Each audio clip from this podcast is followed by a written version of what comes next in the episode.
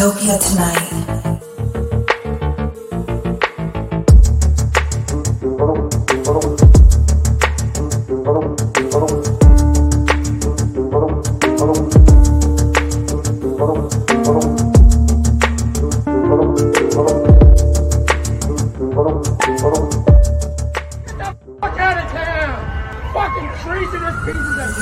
Fuck out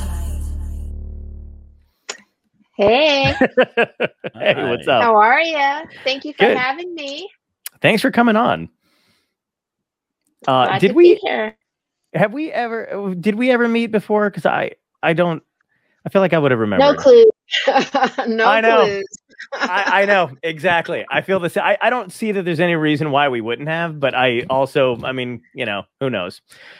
Well, there's so um, many comedians now. Like you just Mhm. there's you know you can't remember every person unless you have a personal interaction or you happen to be in the room when they're on stage. You know what I mean? Right. Because sometimes And like there's so many new comedians coming up. You'll be in a room and you're like, "Fuck, dude, I don't know who's a comedian or who's the audience. Like I don't know." You know?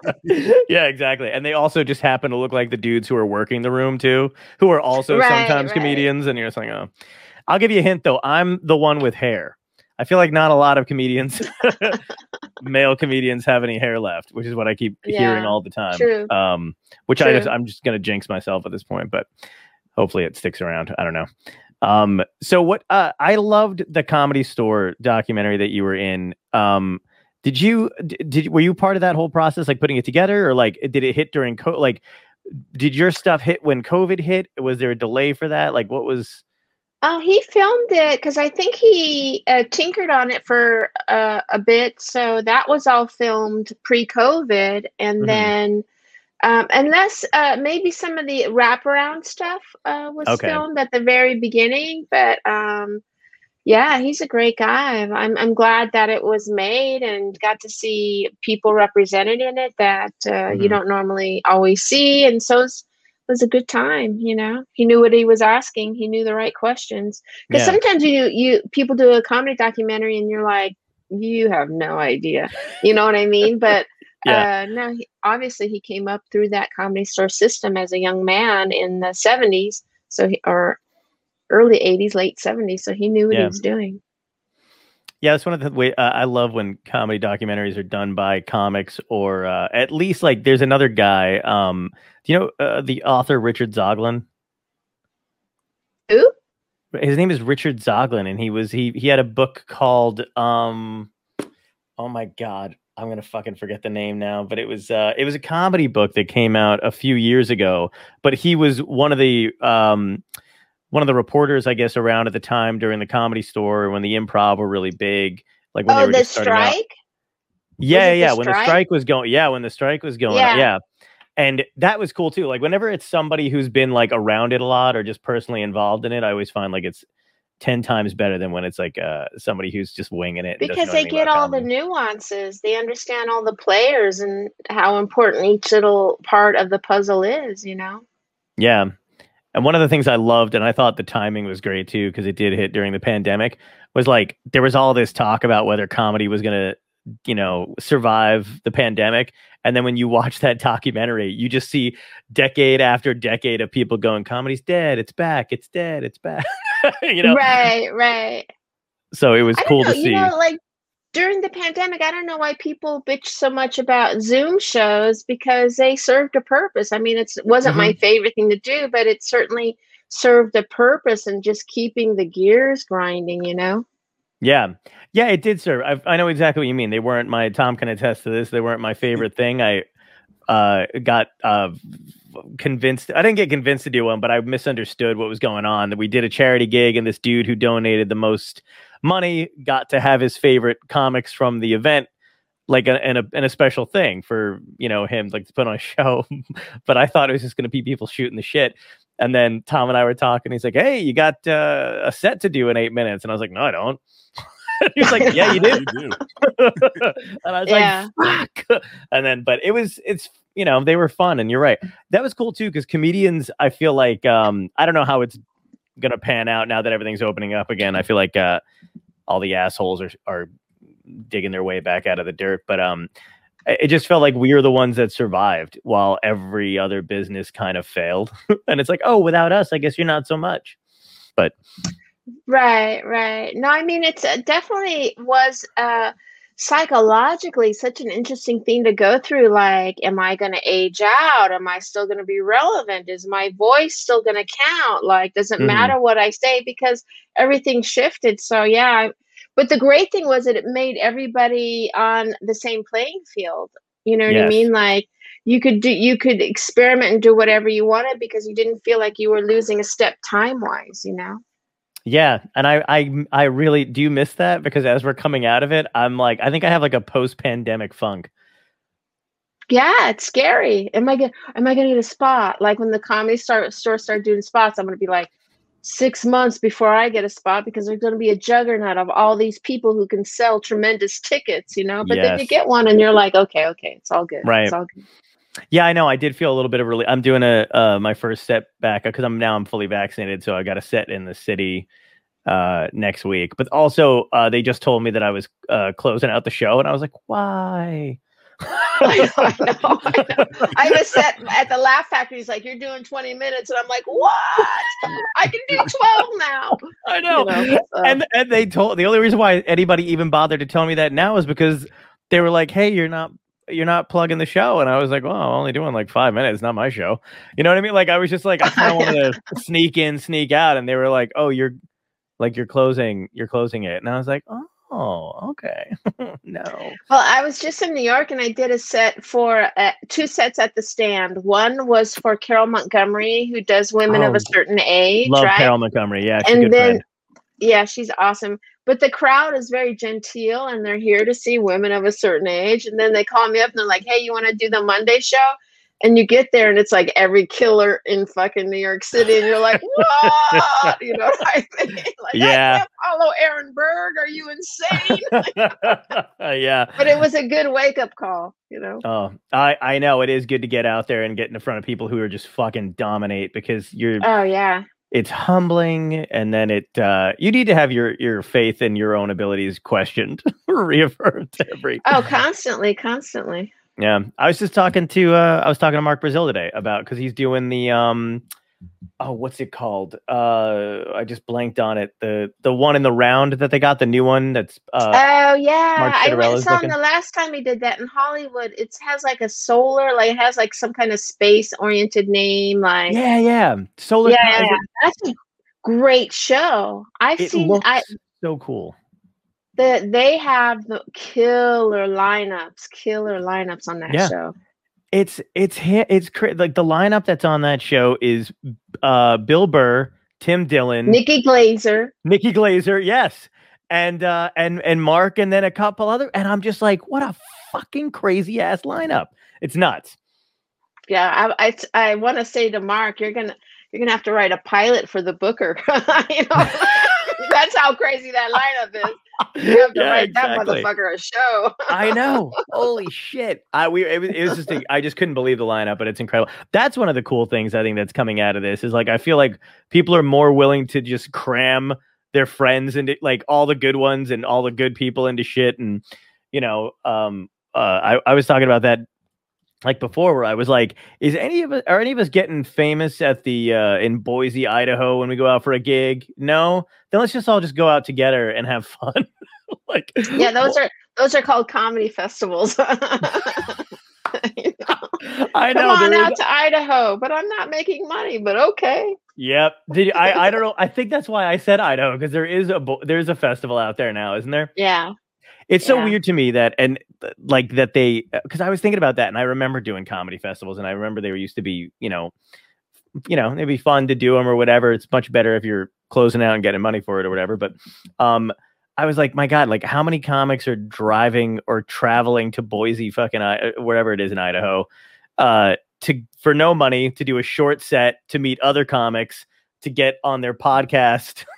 and yeah, then, because you have know. to. Like you have Yeah. to put your that's why I went last week. I was in New York and Austin. You have to remind people, oh yeah, here I am. Here I am. you Exactly. know? Yeah. Yeah, and that's the, that's the thing that people I don't think appreciate or understand about. Like I think some most people, especially on the outside, just think comedians just have their material and they get to go and travel and do their shit. It's magical. yeah, yeah, exactly. And like we were talking about the other day, where we're like, I, like we're editing our own fucking shit, posting stuff online, you know, uh, hustling constantly, twenty four seven. It's like, no, I wish I could work on material, but I'm too busy trying to figure out how Too to get how to make a GIF. oh my Uh, god, when I first started comedy, you could have the same act and float for 10 years.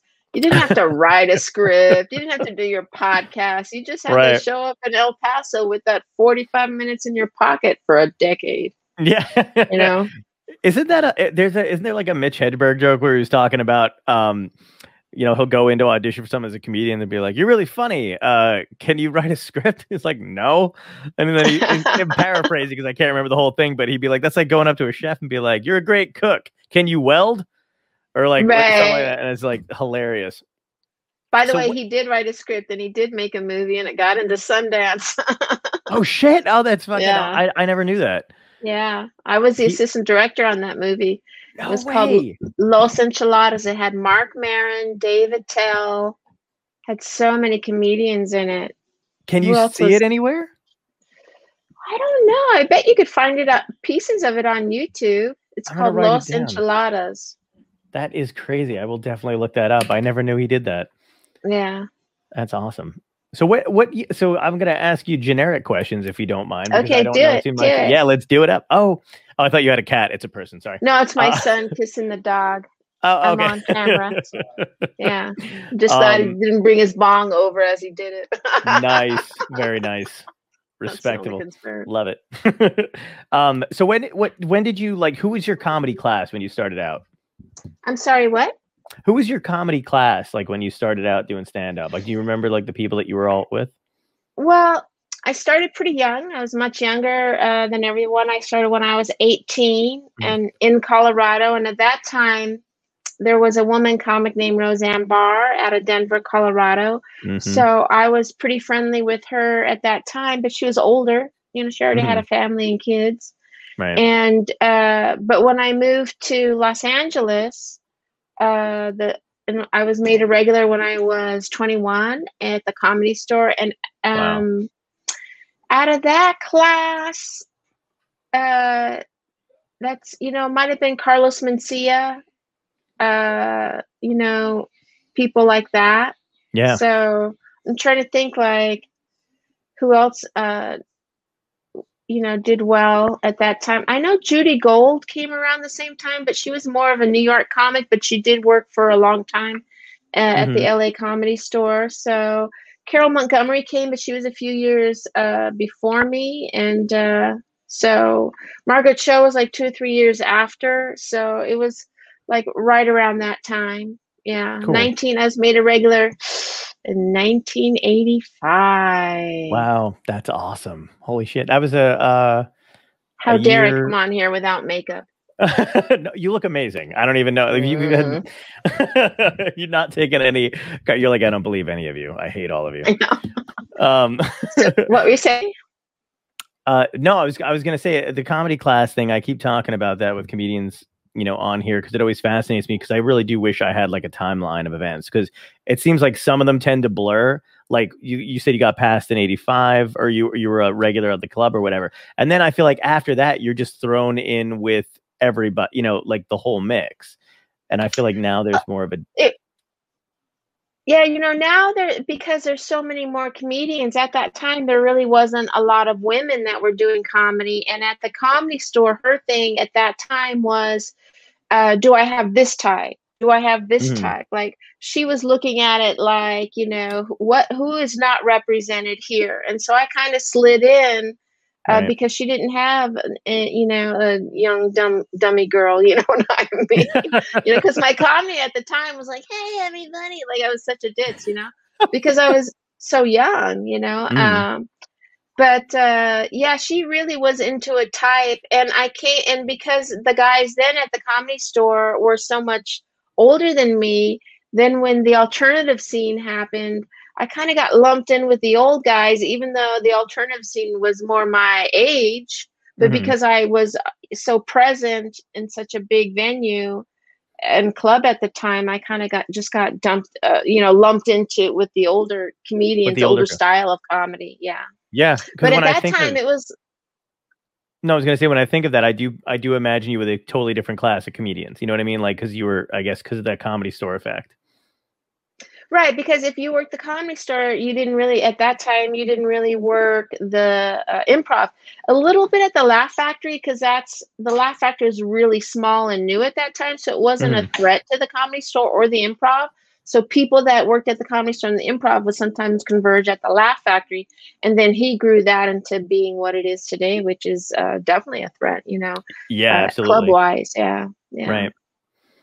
Um, was there uh somebody had told me that basically like the comedy store back then, if you were to compare the comedy store and the improv, Mitzi really set it up where there wasn't any like uh like it was uh you know male female male female like as far as the lineups would go like if there was like that. But as soon as you got out of there they did kind of stigmatize it and have it was there was only like one woman on a show at the other clubs. Did you notice a lot of that at the time or Well, when you look at the uh, old lineups at the comedy store, it wasn't like guy, girl, guy, girl, guy, girl. It certainly okay. wasn't that, but it was like three, four chicks on a lineup all through the night, which was a lot. That was a Mm. lot because you'd go to the improv, maybe there was one chick, you know what I mean? And it, and uh and the comedy store was more about street comics it was more character driven c- comedy you know what i mean where the improv was was more like guys who came out of it through you know like ivy league schools or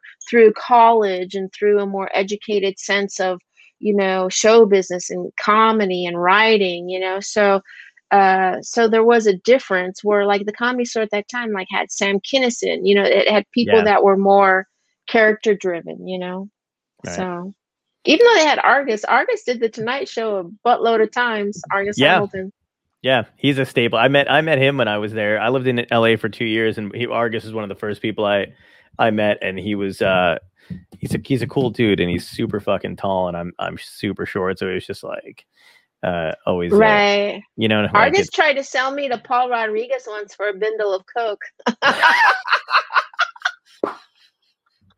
I don't even think Paul Rodriguez knew that, but that's how much Argus loved cocaine. oh my god! Did you know it was happening at the time, or were you like the fuck? Yeah, because we were standing in the back hallway and he's like, Hey, you want to go party with Paul Rodriguez? I look and Paul's in- his Porsche, like revving it in the driveway, right? And I'm all like, No. I don't think Paul had any idea, but Argus was going to make it happen. wow! Holy no, he talks openly about it. I wouldn't tease him if he didn't talk openly Right. about it. So, Oh, of course. Yeah, I know. You have to Yeah. put that little preface at the end of it. It'd be like, nobody, nobody cancel Argus. no, Argus is uh, no. It was the time. That was the Yeah. time. You know, yeah, for sure. And I actually came to comedy through. I was a stripper when I was eighteen, and I'm so grateful I had that experience because I mean the comedy store was just a den of vipers. You know what I mean? And so I was Mhm. able to talk back to the guys and not feel, you know what I mean, uh, Mhm. afraid to. You know, because I've Yeah. been working at a strip club. is that what made your transition into like the more like kind of like a, a bluer material because you said when you started out you were uh, kind of innocent very ditzy with your act and then but you did have a turn at some point was it because of the background in, in strip clubs and everything and like get a little well, bit of at that a natural edge that- to you at that time, I mean, if you're like, I was 21 in the clubs, the average age of the audience probably 32. Like, what you Mhm. know, wh- what are and there and there weren't a lot of women. So, what am I gonna say that I have in common right with grown ass adults? Even though I'm legally adult, but you know, I'm like 21, and so the i'm 36 the and i still feel that way Oh no! And when I went to New York, I actually moved to New York to, uh, for about a decade. And I remember I was in New York. I was probably at the comic strip, and I was like, "Hey, everybody, I'm Felicia Michaels," and they were like, "What the fuck is this?" And I was like, "Thank you." I totally cured it. Uh, oh uh, my yeah, god I mean, it is what it is. So there you go. that's incredible um would you have gone uh, w- have you talked to paul rodriguez about uh about the coke exchange do you think it No, would have been because like I'm sure it was all Argus's craziness, you know, like, Sure. hey, Paul said if you come party with us, he's gonna give me a bu- bundle of coke. And it was like, Paul probably never said that. It was just Argus hoping to get a bundle of coke somewhere. I missed. I I, came into. I, I started doing comedy when I was 20, and literally all the guys that I used to work with, like headliners, would tell me all the stories about how they used to get paid in coke. They'd be like bags of coke, cash, and the food used to be great. And I'd be like, well, thanks. I feel like I'm starting at the worst possible fucking time, uh, which I technically, I guess, all the fun had ended after that. But um, it still seems like another world to me because even like when I was growing up, like reading like all the comedy books, I was a huge comedy nerd. Um, Mhm. uh, but uh, like that just seemed like. Uh, did you realize how much fun it was, or did you think it was fucked up?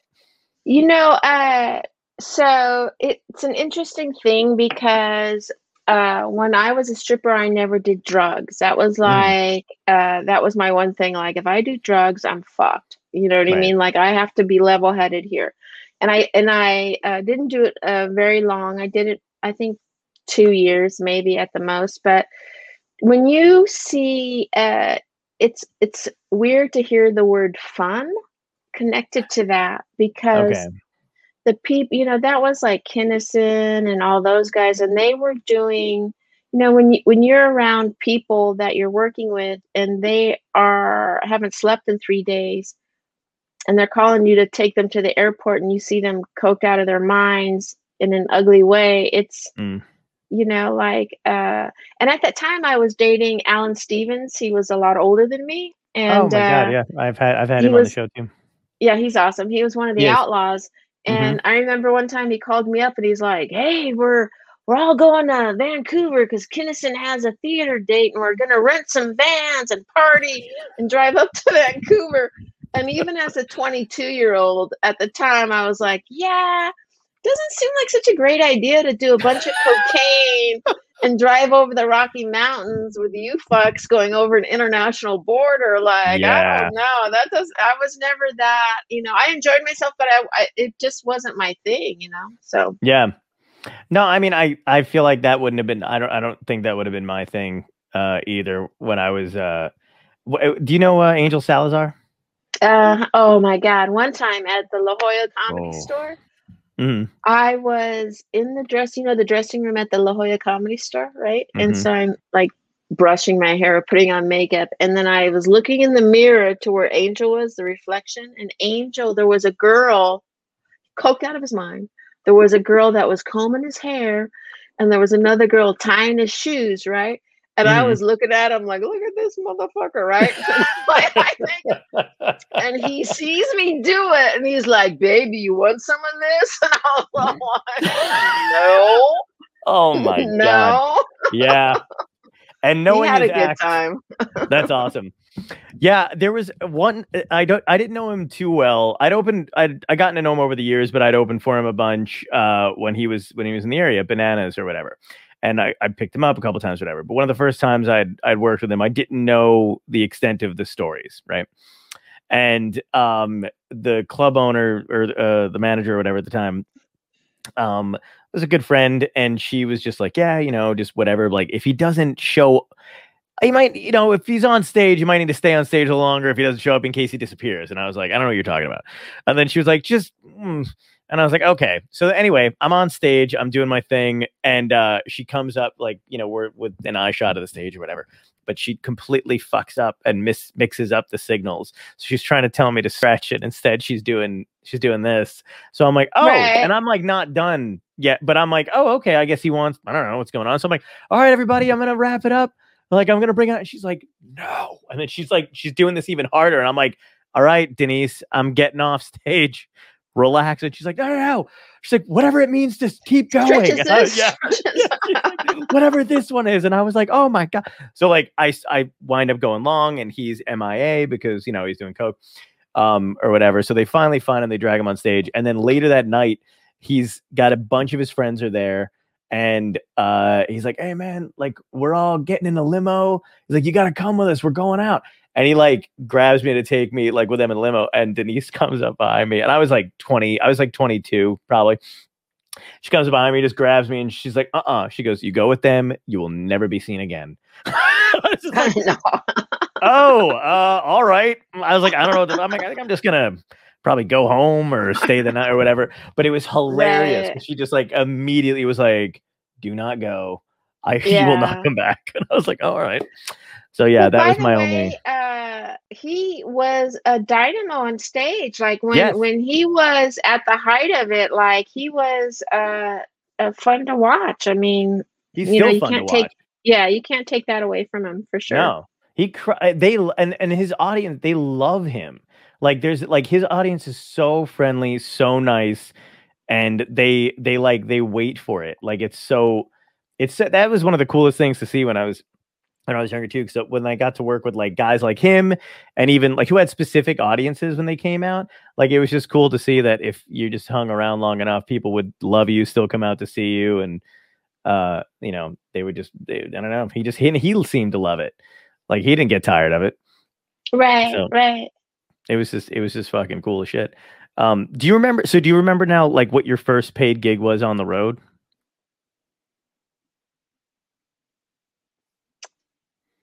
Wow, that's a good question. It's always a tough one for people, but I always like uh I like finding out the answer if they remember. I would say like where it made a difference in my life. Okay. Uh, you know, because it's if you're making 25, 50 bucks, you know, Right, but right. where it ma- made a difference in my life Mhm. was uh, getting at the comedy store, and then she sent me to La Jolla, and then she sent me to Vegas, and I oh, maybe was doing comedy a handful of years, and I was working in Vegas, and I only had to do like seven minutes, and you Wow. got paid like two thousand dollars. Like I was twenty two years old in a time when a dollar was worth three times the amount Yeah. make it so so I never had to have a job. So I I got that gig like once a month or once every 5 weeks cuz I was on the rotation. So Mhm. I I would say that. But the first time I played there it was before I was ready uh, because I was so green and I might have been 21 at that time and uh, I was working with a guy named Ollie Joe Prater and Charlie Hill. And do you know these guys at all? no. Charlie Hill, there was a there's a guy named Cliff Nesteroff Mhm. who wrote a book called uh, "We Have a Real Estate Problem," and it's and Charlie Hill was one of the first American Indian comedians, other than Will Rogers. But that's actually was one of a punchline to one of his jokes, and he was like the first American Indian on the. Uh, he recently he passed a couple years ago, but he was first uh, American Indian on um, the Tonight Show. He was on Richard Pryor's show Wow. like he was uh you know a big uh, uh monumental comic in that sense and then ollie joe prater was this uh pretty hefty guy a party guy big party guy big like one of the original road dogs and he had a beard and a cowboy hat and uh yeah so i worked with those guys and uh i didn't have a good i just wasn't ready and I remember after my set, she had me go into the dressing room and she was like, You're not ready. And I was all like, I know, but I wanted to show you that I had the balls to do it because I knew I wasn't ready. Right. And uh and she was like, No, no, no, it's it's not your fault, it's my fault. And then the next morning, because you even get at those times you got like a limo ride back and forth to the airport and stuff. wow. I had a limo ride back to the airport after I was fired. And I turn around and they were taking my name off the thing. I was oh. all like, showbiz. 21 in their showbiz. But she oh, kept oh her god. word. She kept her word. And I like had the eight o'clock spot for the next year, worked La Jolla. And then the following year, when I was around 22, uh, I had that gig for a, a good solid seven years. I mean, that changed my life. That changed my life. Yeah. Wow. Do you, do you remember the first thing you bought with the money that you were making at the time that was like out of your, you know what I mean? Like since you were making that kind of money at the time, what was like the first lavish thing you got yourself? Oh, the first. Oh, a 1969 Ford Mustang, bitch. That's what I got. Golden with, with a rag top, a golden rag top, and Wow. gold leather seats. Yeah, Goodbye. That's fucking awesome. it was a fast. It was a not a fastback. I think it was more of a coupe. Okay. That's Yeah. that's sick. That's a great buy. Some some people are like a house, and I'm like, oh, cool, that's nice. But that's a great buy. um, what was the uh, what was it like for the rest of the? T- so after you had done that, did that open up a bunch of doors for you, or were you still comfortable around like the LA area doing that kind of stuff? Because like you also did some acting and stuff too.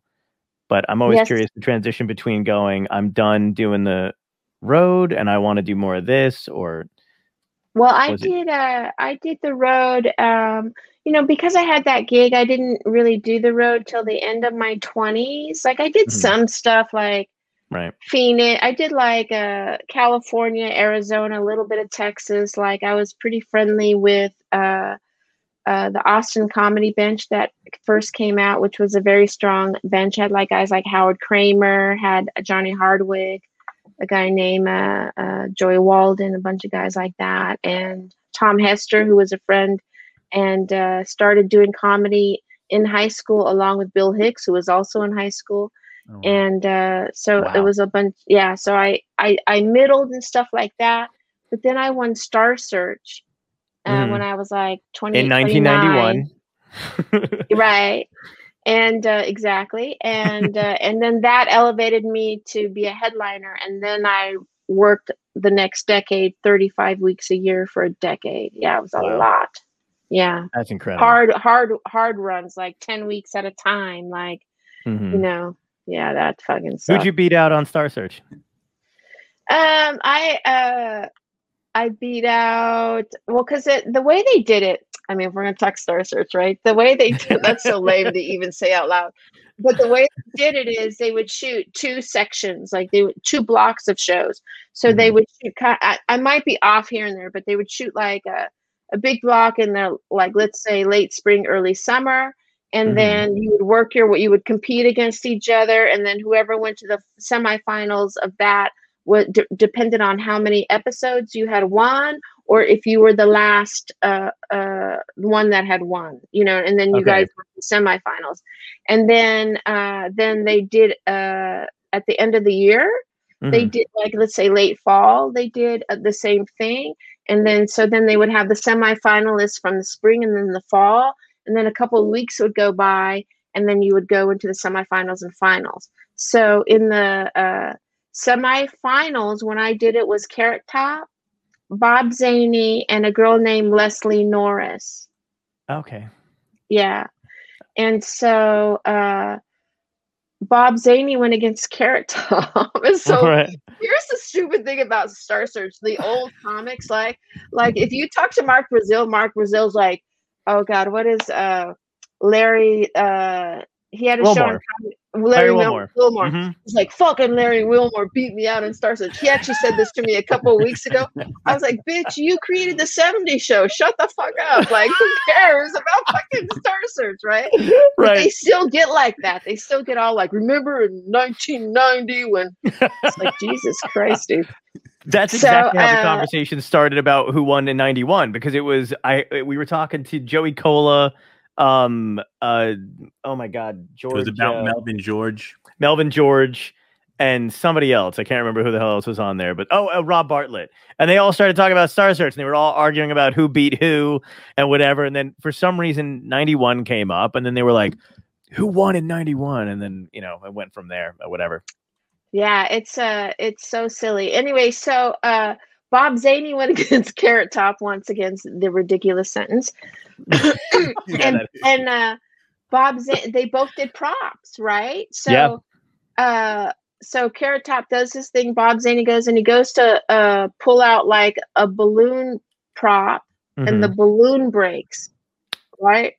Oh no, something, like that. So he was knocked out. So I don't know how it happened, but I went against this girl named Leslie Norris, and she hasn't done. I think she might still do comedy, but it's very local and in in the South, like lovely Okay. lady. But she was also very blonde and cutesy, and had kind of the same spiel that I did. And so look at the draw in the finals. She she was came from the spring, so she had fucking six months to be like a hundred thousand dollars, a hundred thousand dollars, because that's what you want, right? right? Whereas it kind of happened real quick. It was just one of those weird things that it happened super quick with me. So I was just like, all right, hundred thousand dollars, whatever, right? Yeah. But she she and here's the thing, I was a filthy comic. Star Search was the apple pie show of America, right? Mhm. I had no clean jokes. I remember comedians were coming up to me and being like, "You can borrow some of my jokes." Like people were in, on the down low, like, "Bitch, you ain't gonna win. You gotta borrow some of my jokes." And there was a part of me where I was like, "I should borrow some jokes," from because I was had. I mean, I was literally like, "You ever notice when you're sucking a guy's dick? Like that was from the get go, right?" So, so but I was like, "No, I'll never oh. hear the end of it. Every everybody already thinks I'm an idiot. I better not do it." And then uh she goes first, right? Mhm. I thought she had a very nice set. Mhm. I go. I mean, it was okay, right? So, but I thought, well, she like Bob, Zany, and Carrot Top had the luck of the draw that she got to go first. Right. So after we did our sets, and reset cameras and everything, and then uh, uh, we're in the dressing room. I'm in a dressing room, and she's right next to me. And uh, and I knock on the door, and I'm like, Leslie, I just wanted to say, be the first one to say, I think you won, and congratulations. Like, I think it's going to go your way. Mhm. And then she looked at me, and she was like, It's all in God's hands now. And I thought to myself, fuck you, bitch. I'm going to win Star Search. no one escapes it, right? right. And then, Oh, and then I accidentally win, right? By some, Mhm. I don't know what was going on. And I win. And then I was in the dressing room later with my handsome boyfriend that I had, a new boyfriend, and we are drinking champagne. I could hear her crying in her room. And I was all like, bad bitch. it's in God's hands. I guess It was in God's hands. And he said, no. it so dumb. So dumb. So Oh dumb. my god. That's fucking great. And then so from a- so from Star Search then that was it, man. And that was like that was like your Carson? Yes, sadly what so. I, Sadly so. But Yeah, I no, mean, it like- was a it was a great experience because it made me a headliner. It put a big chunk of change in my pocket. I got to Yeah. headline. It really gave me an opportunity. Uh, that when I got to go to New York, I got you know that opportunity. I went and I made short films and I did the whole spiel. I'm not an actress. I didn't care for doing that kind of stuff, but you know it was a, a blessing for sure. Hang on. Sorry. you've I'll tell you a funny story about Yes. Star Search. Oh, is it okay? I'm back. Yeah, yeah. Yeah, go right ahead. You know, uh, Cherry Pie, that song. She's Yes. not Bobbie Brown, who was in that. Mm-hmm. Remember that? Yeah. The blonde girl, right? Yeah, yeah, yeah. She was on Star Search on my on my episodes, and she made it into the finals for model spokesperson. Oh, And at the finals, and Ed McMahon is all like, "Okay, Bobbie Brown," and she goes, "You have to do a little speech, like you know, like model spokesperson speech." But she Mhm. fucks up, and then she stops, and we all know she's thinking they're going to reset the cameras, and there's this long, awkward moment, and then Ed, Ed McMahon goes, "I'd like to remind the contestants that this is actually a competition." she don't win. Holy shit. That's fucking great. Uh, so what? So okay, so you do Star Search, whatever. You start becoming a headliner, and then uh, from that point on, when did you start to branch out into like?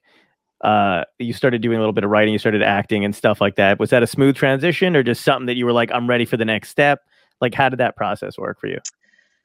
Um, well, I had got, you know, I had, uh, uh, at those time, at that time, they were giving a lot of TV deals away. They still give those away, but at that time, it was like insanity. It was like Bitcoin, right? It was like craziness. It made no sense. You had five Right. minutes, you had a quarter of a million dollar holding deal.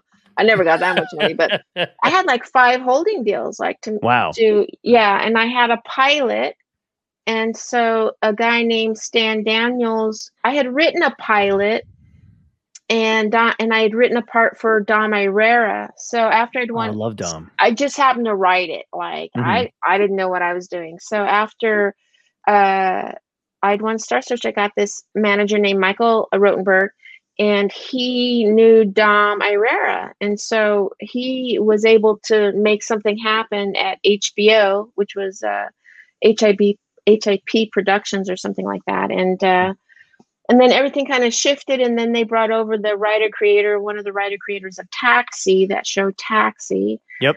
and uh, so i did make a pilot but it it didn't get picked up Oh, so yeah so i mean that's it happens to a lot of people so and so holding uh, deals back then, there was just that was just networks going, "Hey, we like you. We don't know what we want to do with you, but we this is we have you if we need." Is that what it that can is? be anything it can be like we want to develop with you it can be exactly like you're saying we like you we don't but we want to maybe cast you in something or Mhm. it could be we just give a big deal uh, to someone else so we're going to give you a little baby deal giving Mm. you hope but then we're just kind of sidelining you for a little bit so it could Right. be any combination of that and so like through my one of my deals i uh, it got satisfied from doing some episodes of Full House. I did a few episodes of that's when I realized I don't like I'm not an actress.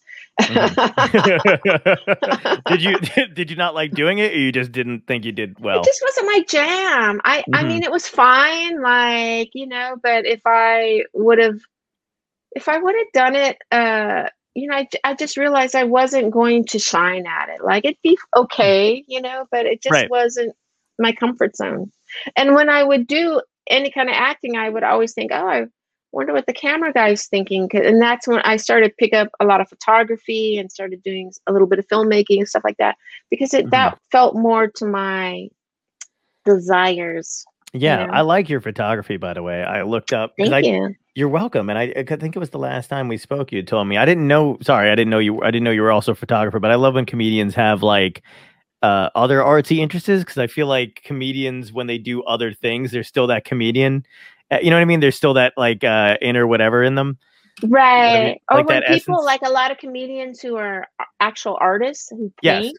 hmm Like, Oh my god! Yeah. I know the paint, the ones that can paint, man. I I draw cartoon. Like I've done, I do cartoons, and I've had some in like magazines or whatever because I wanted to be either a comedian or a cartoonist when I was younger. Those are the only two things. So I drew, I I put a book out or whatever. But the ones that can paint always blow me the fuck away because I've never been able, or maybe I don't know why. I just painting was never my thing. And uh, but whenever I see another comedian who can paint, like Jim Carrey, who does those paintings and has that whole fucking studio and I mean, it's the weirdest shit, but it blows me away. And then, you know, um, and then finding out that there's other comedians who just have like those little weird talents and stuff like that. Like they just like to draw and stuff always blows me away. Yes, so I like a lot of my musicians. Yeah. Oh, thank you. Yeah. Is there one that you like more than the other? One what? Like, a like, is there one skill that you have that you really just would like, if I could just do this, if this is how I want to go out, I just want to do this one thing. Wow. I think uh, right now the uh, like I'm working on a book. Like Nice. definitely for sure. Like if I got run over tomorrow by a bus, I'd be like, "Oh, I didn't finish my book." You know what I mean? Like, no, seriously. That's perfect. Well, this is dystopia, so we like to ask, we like to know those questions. That's great. Uh, you'd be more upset about the book. That's not bad. You're like you wouldn't be like, I have that set at the stand. But no. No, Uh, I'd be like, "Oh, fuck the book," which I've been working on forever. What's the book? Can you talk about what it's what it's about or not yet? Um, it's a novel. It's a novel. I Oh, do cool. want to do a uh, photo book uh, with Mhm. comedy comedy essays. That's going to be the next one after that. Yeah. That's awesome. Um, I didn't get a chance to. I, I haven't. I didn't know. I didn't see your uh, documentary Pervs. Um, but uh, what can you talk about that a little bit? and What it's about? What made you want to do it? Sure. I uh, if you look on the screen and you see the poster for that, I Mhm. had met this uh, comedian named Susanna Lee, and we and we actually met at like the Ventura Comedy Club or something in the green room, and I just saw she's all tatted up, just very fascinating hmm person. Like when you meet her, you're like, what is going on there?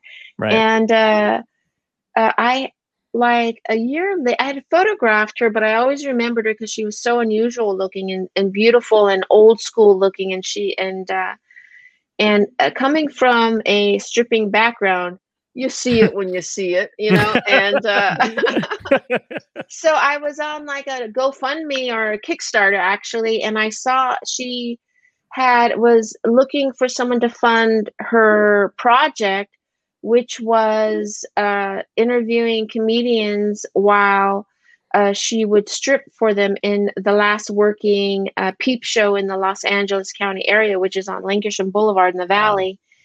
And I was, and it wasn't that much money. And I had made short films and stuff. And I was like, that is just fascinating. So Mhm. I funded the film, but I was like, I had uh, emailed her and said, look, I'll fund this film, but I want to direct it. And so uh, she was like, fuck yeah. So then uh, we filmed at this place called the Venus uh, Fair. It's on Lankershim, and uh, it's a trip when you go in there. It's like the old school put the dollar in the machine, and Wow. curtain goes up and down. And uh, and uh, so it's uh, interviewing people about deviance and uh, and so we got all these comedians like uh, you know solomon georgio laurie kilmartin baron vaughn uh, joey diaz felipe esparza like just a shitload of comedians and there's like 35 40 comics in it and Wow. just talking on the subject of deviance we got uh rick uh god Overton. No, no, no. He's a New York guy. Uh, it's gonna drive me crazy that it doesn't come up because he was so amazing in the film. Because originally it was going to be a web series, Mhm. and then uh, that uh, he he's like he has a twin, oh, it's. I, that's who I thought you were talking about too, and I was like, no way. real but, street um, comic. Real street Shapiro. com- I'm so th- I'm so sorry that I couldn't remember because he is amazing. He's great. He's a great dude. Yeah. He is amazing. And when we in, when she interviewed him, he had uh, unbeknownst to me and her, he was a sex worker when he started out. Mhm. Like you know, like the Ramones kind of lifestyle in New York City as a kid. Yeah. And when he talked so honestly and bravely and open about it wow. that you know because the the idea of the peep uh, the web series is it was going to be funny and light and it didn't fit in the web series format of what we were going for but the more i thought about it i was like no i think this is a documentary and i think it's really important to keep rick shapiro in it and uh and so then it just became a documentary instead of a web series and Wow. uh and you know you when you make projects and you put your friends in it that are comedians and you sit tight for five years everyone took off you know like it's an amazing thing you know Yeah, that's a good point. Yeah, uh, yeah, Rick. I, that's. I was wondering if you were talking about Rick, and then I didn't want to throw a name out there. Um, but yeah, he's he's got a crazy, crazy interesting life. I'm gonna have to check it out because I I don't know the full detail of that story, but I knew you know some of it from working with him back in the day. Yeah, he he and his Well, brother. she was a she was afraid to interview him because he can be yes. you know chaotic but that's his brand you know Yep. and he was the complete opposite and so kind and giving and they like you could see they had an understanding of Yeah. of uh of of how deviance uh, can control your life and not always in the best way He is very wow. kind. And uh and that's it. Like so there's a but he is he he all right, his brand is very chaotic or whatever. When I was younger and I was starting out, I think I was only doing it for a year. I was at the um the improv in New York and it was before it became Broadway. And uh he was on stage and I uh was backstage waiting to go on and I leaned against the wall like a moron and shut the light off. And then uh, Okay. unbeknownst unbeknownst you know what me fuck you fuck you I mean, who Well, does wait. that it gets worse. Unbeknownst to me, they had been lighting Rick for the last 10 minutes trying to get him off stage because he was going long. And then I do that and he goes, Oh, now they're fucking shutting the light off on me. Now I'm not fucking going anyway. And I was just like, Oh my God. Oh my God. And so the MC at the time is like, You motherfucker. Now he's going to think it's me. He's going to murder me. And I was like, I'm so, you know, whatever. So, uh, so the so Rick gets off, and the MC goes on. He goes, uh, "I just want to." He doesn't even do any jokes. He goes, "I just, I just want you to know that Poveromo was the one who leaned on the lights." so I was like, "Fuck!" Uh, but Ray, was like, and of course he brings me up or whatever. Then I, I would, but Rick was like, he was still just super nice. You know what I mean? I thought, yeah you know, I thought he, I thought I was getting murdered that Yeah. night, but I, it was, I was like, "Hey man, I'm so sorry." He's like, "Ah, don't worry about it." I was like, No, he's a great But- guy. Yeah, Great he's guy. super super nice and was nice to me for you know the rest of the time I knew him too. One another another weird Rick story too is walking down the street because you know when you're in New York like you pass by you know you're going from club to club you run into the comics. He is sitting with uh, I guess this girl he was dating at the time in like one of those cafes that has glass windows that look out into the city and I'm walking by and out of just a, my peripheral or whatever this maniac banging on the glass window and I was like don't fuck it, don't fucking look at it you know, whatever. But like, he was like, John. And then I was like, oh, and he's like, hey, come here. And it was him. And then he just introduced me to his girl, which I thought was nice. Cause again, I was like a nothing, you know, whatever. And he was like, he's like, this guy's, this guy's funny. It was so random, so weird. But I guess, I don't know, maybe he was having a bad date. And he's like, anybody, I'd like anybody to come in off the street, even if I don't know you. Uh, But yeah, Yeah. he was really cool, dude. That's awesome, though. Uh, That's cool that it turned into a documentary. Are you planning on any other films? Well, I am writing. Uh, I uh, yeah. I mean, hopefully, hopefully, hopefully. Fingers crossed. We'll Yeah. see. We'll see. We'll see. I feel like you're like you're you've got a lot of stuff going on too. Because I was surprised you were you said earlier that you were taking a like a writing class. You got your podcast that you're working on. You have working on a book.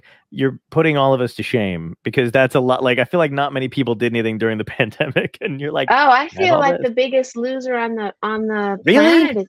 Yeah, one hundred percent. Well, because I had my uh, podcast and uh, we Mhm. were going gangbusters. I made a bunch of anim, spun a bunch of animations off that thing, like with Bobby Lee and a bunch of people, Eleanor Kerrigan, Josh Wolf. But uh, you know, just after the pandemic, my partner had to leave town, and then you know, Mhm. you know how it is. Everyone Yeah. struggled, and so. Uh, but it's hard. It it's hard to self start. You know. You oh, of know. course, Yeah, you guys know. know. So Exactly. I I, didn't realize. say- yeah.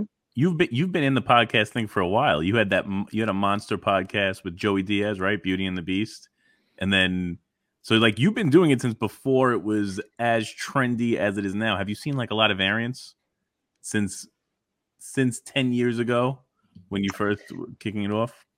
Um, well, it's easier to figure out now how to put it up. you know what I mean? Like Yeah. when we were doing it, it was kind of a little bit hard to. It was harder to figure out to, uh, you know, just get actually getting it up on on uh, iTunes and all time. I thought was difficult, and I, you know, when I stopped doing comedy, I, I did a lot of photography. I stopped for about ten years, and I worked at a digital capture firm, so I had a pretty good understanding of things like that. And I still thought it was uh, pretty hard, but I think that when you're doing a podcast, you just have to have now. You could get away with just having comics on it, but it seems like now you have to, like you guys have a little bit of a theme. You have to have kind of a theme. Mhm. And uh, when I did the Liars Club, it was like, you know, I had worked with John Fugelsang on some uh, political show called Comedy Nation, yes. and and I read I rode that one pretty hard, and I just got to the point where I I just wanted to do a silly podcast. You know what I Mhm. mean? I you know with Joey it was a a, a great learning experience on how to be spontaneous. I I I try to be a little bit more controlled with stuff, and uh, working with him was a great uh, uh, experience on just how to be spontaneous and not take yourself so serious and not worry about yeah. things being so technically correct because people will forgive sloppiness for a genuine experience. So that was a big learning thing through Beauty and the Beast. And then uh, doing the liar, uh, the Comedy Nation thing was so like you had to be so correct on all your politics. So it was a big learning curve on Yeah. in being able to even explain yourself or talk correctly about politics. And it was such a serious thing, and it was so angry making. So. Mhm. Uh, uh, not the experience of obviously working with John Fugelsang, who's just amazing in his own. John Fugelsang is there's so many amazing comics and so many genres, and he just shines in his, and and he is uh, so giving and kind, and uh, yeah. so that was a great experience. But it's been so much fun with my friend Jessica Wellington. She's a door, one of the first uh, door guys at the comedy store, the first door guy at the comedy store that was a girl. And Wow. so the thing about a podcast, as you guys know, is just connection. Do you make each other laugh? And we could sit here and and just laugh about anything. And it was and it was uh it's an, actually a game. So you just tell uh, two stories. It's not genius. You tell two stories. One is the truth. One is a lie. Yeah. You try to figure out which one is a lie. It's old school, but it was just fun to to enjoy comedy in just a silly way again. You know what I Mhm. mean? So. Uh, I, I feel very lucky that I had that opportunity. We did it at the comedy store and had support from the comedy store. But now we're just trying to find our way back in, you know, as Yeah. everybody is, as everybody is, you know. Yeah, exactly. And that's a, I love that you said you need to have some kind of a hook too, because I think I I really just wanted to talk to people while the world was kind of falling apart, but Dystopia tonight seemed to be like the best thing or whatever. And I find it fu- like I I did the the intro thing with like a bunch of shit that's going on or that was going on at the time, right? And then Mhm. it's funny because I feel like I I don't care what the guest wants to talk about, but there's sometimes where like people see that intro and they're like, ah, we're gonna talk about Israel Palestine, you know, or whatever, and then they roll up their sleeves, and I'm like, it could be anything though. I'm just throwing in it because like it is just nice to have fun and take like a break from, you know. Uh, whatever, and I I do John Fugelsang show all the time. Uh, that tell me everything. He is, but he's you're, but it's one of those things where like he's so fucking smart and so. Oh my god, he's so smart. If you say something stupid, he'll call you out on it, and you're like, "Yeah, bro, bro, I'm sorry about that." you know I mean? You're like, "Yeah, you're right. You're right. I should Exactly. fucking knew what yeah, a neocon was." you know what I Yeah, mean? yeah. Like, and, and yeah. Yeah. it's so fucking cra- and it's one of those things where like I, I he, he'll I'll go on and he's had me on like all through the pandemic nice enough where I don't even have to go in studio and stuff like that. I just call on the phone. But he'll give me these intros that are like smart funny but it, and I'm like just please don't say I'm smart. Like where I'm just like for the love of God don't build me up like because he's just like you know I mean I, I, it doesn't miss a beat You know what I love about comedy? I love how many uh, genres there are, and I love Mhm. how pe- people shine at different things. And John Fugelsang, and I'll tell you who else, Aida Rodriguez.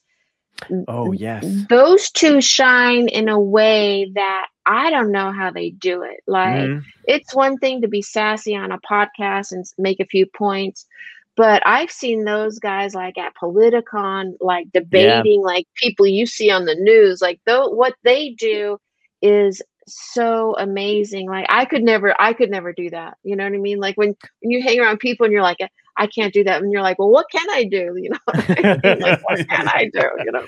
He he does it at such a level and a speed. It's kind of fun because I I do enjoy that kind of stuff, and I like the uh you know political edge and and talking to people about uh, stuff or whatever. And he lo- I wrote this article for for Newsweek that he loved or whatever, and it still intimidates the shit out of me going on there because I just know that whatever I think I know, he knows it. It he knows it in a way Oh, yeah. that's inside out, and I'm like, and I just want to be like.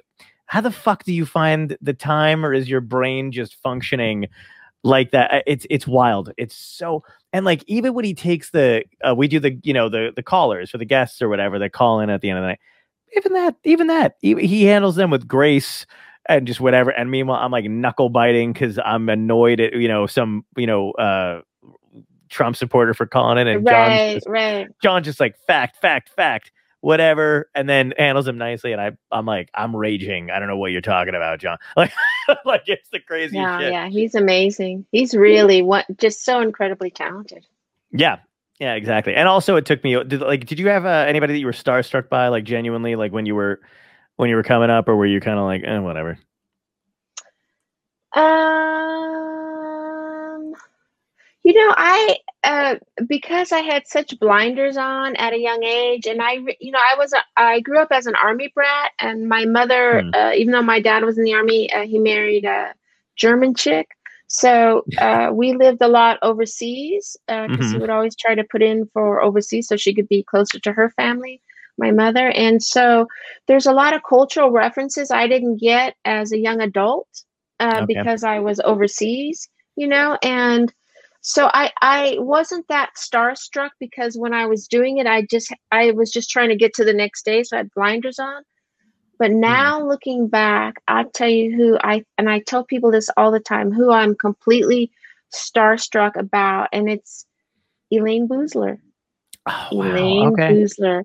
I think it's a fucking crime that there are some comedians that aren't given their due. And I think Elayne Boosler is one of those comedians because I can be like, women don't get shit, blah, blah, blah, all day long. And then she'll put up a clip from like 1984 where she's fucking rocking a theater and wearing like the coolest fucking outfits. And she's in pictures with like every great comedy star Yeah. since the fucking 68. You know what I mean? Like she Yep.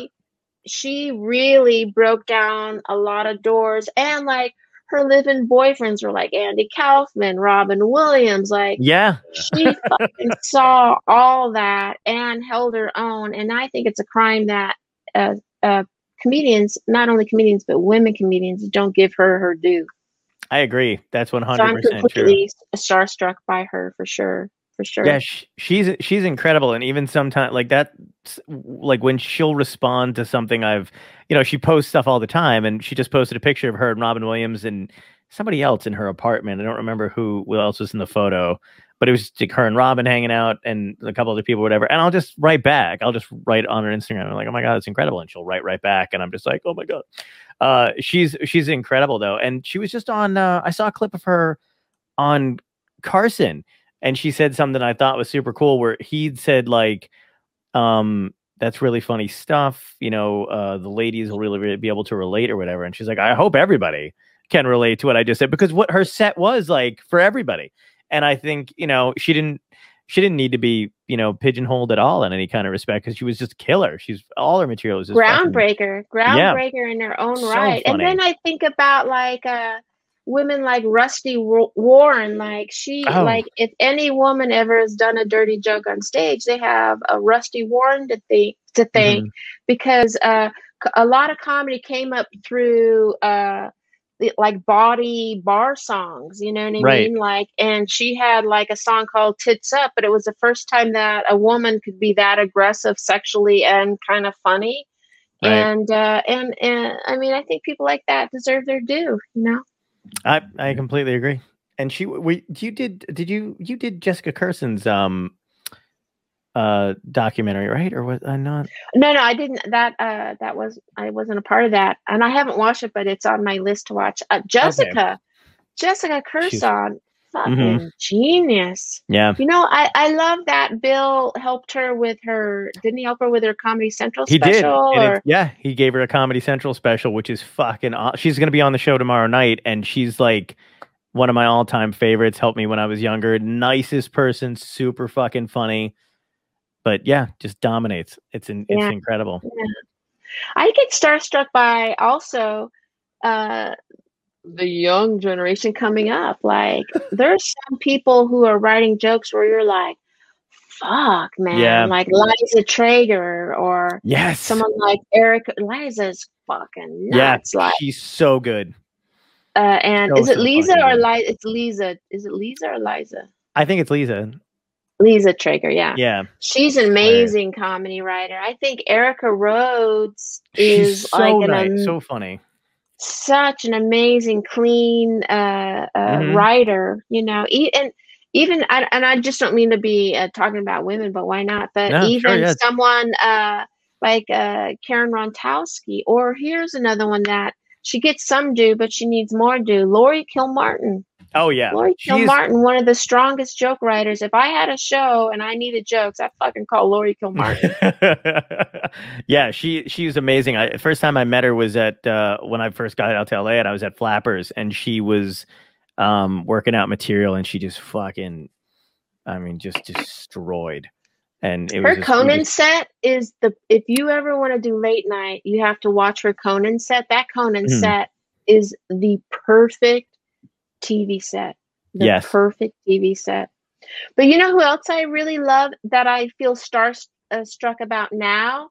Mhm. And he came up through the alternative scene, and at the time, I fucking hated the alternative scene. yeah. But who I admire more than anyone now is he has like one of the best Twitter feeds, Blaine Capatch I don't know who you that guys, is. you guys got to follow Blaine Capatch. He's All an right. amazing joke writer. He's an I will add amazing. He'll make you laugh five times a day. Really? Blaine Will do. Capatch. Yeah. That's awesome. What, what what was it about the alternative scene that you didn't like in the beginning? Well, because they were all my age and they wouldn't let me in. They'd be, you know what I Oh. mean? Like, yeah. I'd be like, you bitches can only work three cities in this whole country, and I'm out there humping my ass, and you're up there with no, you know, I had a whole thing, you know, because they were all like, you're the, from the old guard. I'd be like, bitch, Oh. we're the same age, you know. they were totally right. They, they it needed to be changed. yeah. uh, it was a, it was a shitty cup of coffee to drink on that, man. You I know, what what- I, mean? I know what you mean. It is kind of like it is kind of like that. It depends on who you hang out with because it's still the. I mean, there's no like. I mean, there is kind of like an alt scene, but there's a lot of scenes that just kind of blend together or whatever at this point. And it is kind of funny because if you hang out with certain people, they automatically either have a stigma against you or they think that you're, you know. Because I got moved. I I did. uh I I didn't do bringers for very long, and because of that. I wasn't around a lot of the younger comics that I was I should have been around. I should have been you know, whatever. But I got taken out on the road by a headliner early on, and then I got pat. You know, I I worked through doing that kind of stuff because I got better on the road and then came back, so I didn't have to do any bringer shit. And then from that point on, I was kind of like ostracized from the group who had to still bring like 15 people. And on one hand, I was like, "Fuck you! I don't want to bring 15 of my f- stupid friends to this thing or whatever." And then- right? but I feel like I missed out on stuff sometimes. Yeah, because they all became big writers. Yeah. You know what I mean? and I'm still humping the clubs. they showed me. That's fucking hilarious. Oh, that's the best. That's the best line on this podcast so far. Not this one. I mean, all of them. Imagine if I said that about this one. Best line so far the whole hour. Uh, no, of all the podcasts. Well, I don't. I, you you've been. It's been so great to talk to you. I wish we had. You know, like, like if you want to stay, you can stay. But if not, I just want you to know it's been an hour and ten minutes. I've kept you. well, I think people probably have had enough of me, but you guys are awesome. Does Thank this you. gentleman over here never talk? This guy He- over here? Me He- here? No, I he talk a does. Lot. Yeah, he talks a lot. He ta- he'll he'll chime in whenever he's uh whenever he feels like chiming in. I don't know when he say something. Whenever he feels like chiming in. No, yeah, no, I do talk a lot, but I He usually does. just- when John's on a roll, I let him go. I let him go, and I, I'm just Fair enough. enjoying it. I'm enjoying everything. The only question I had for you before you go: Do you speak numerous languages, like from growing up as an army brat? I speak a little bit of German. That's Okay. about it, That's fun. which is not helpful anywhere. Know, Doesn't get you anything. Not in a social setting, nothing. right? No. My stepdad was over in Germany when he was in uh in like Vietnam, like stationed out there or whatever. And every now and then he would scream something in German, and I would just be like, "That's frightening." I don't know what you just said, but I am legitimately terrified. Here's the thing: like whenever you go on vacation somewhere outside the country, and you and you hear someone talking a foreign language, and you're like, "Ooh," they're always German. You're like, German. oh God. Oh, I have uh, one more question before you go. I ask everybody this. So, uh, if you had one piece of advice to give yourself, your younger self, what would it be? Oh, trust yourself. Oh, that's very trust nice. yourself. that was so Trust sweet. yourself. That was, yeah. Don't.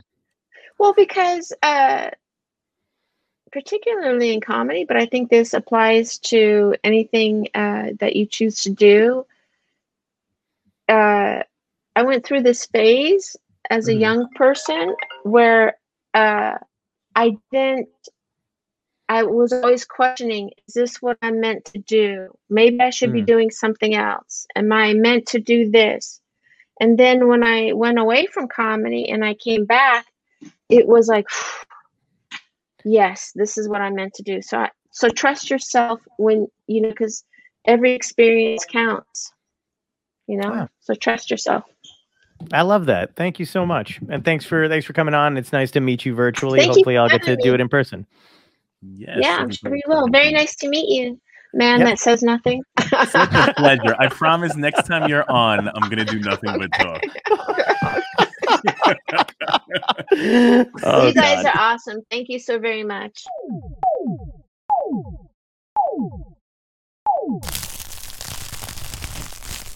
Dystopia tonight.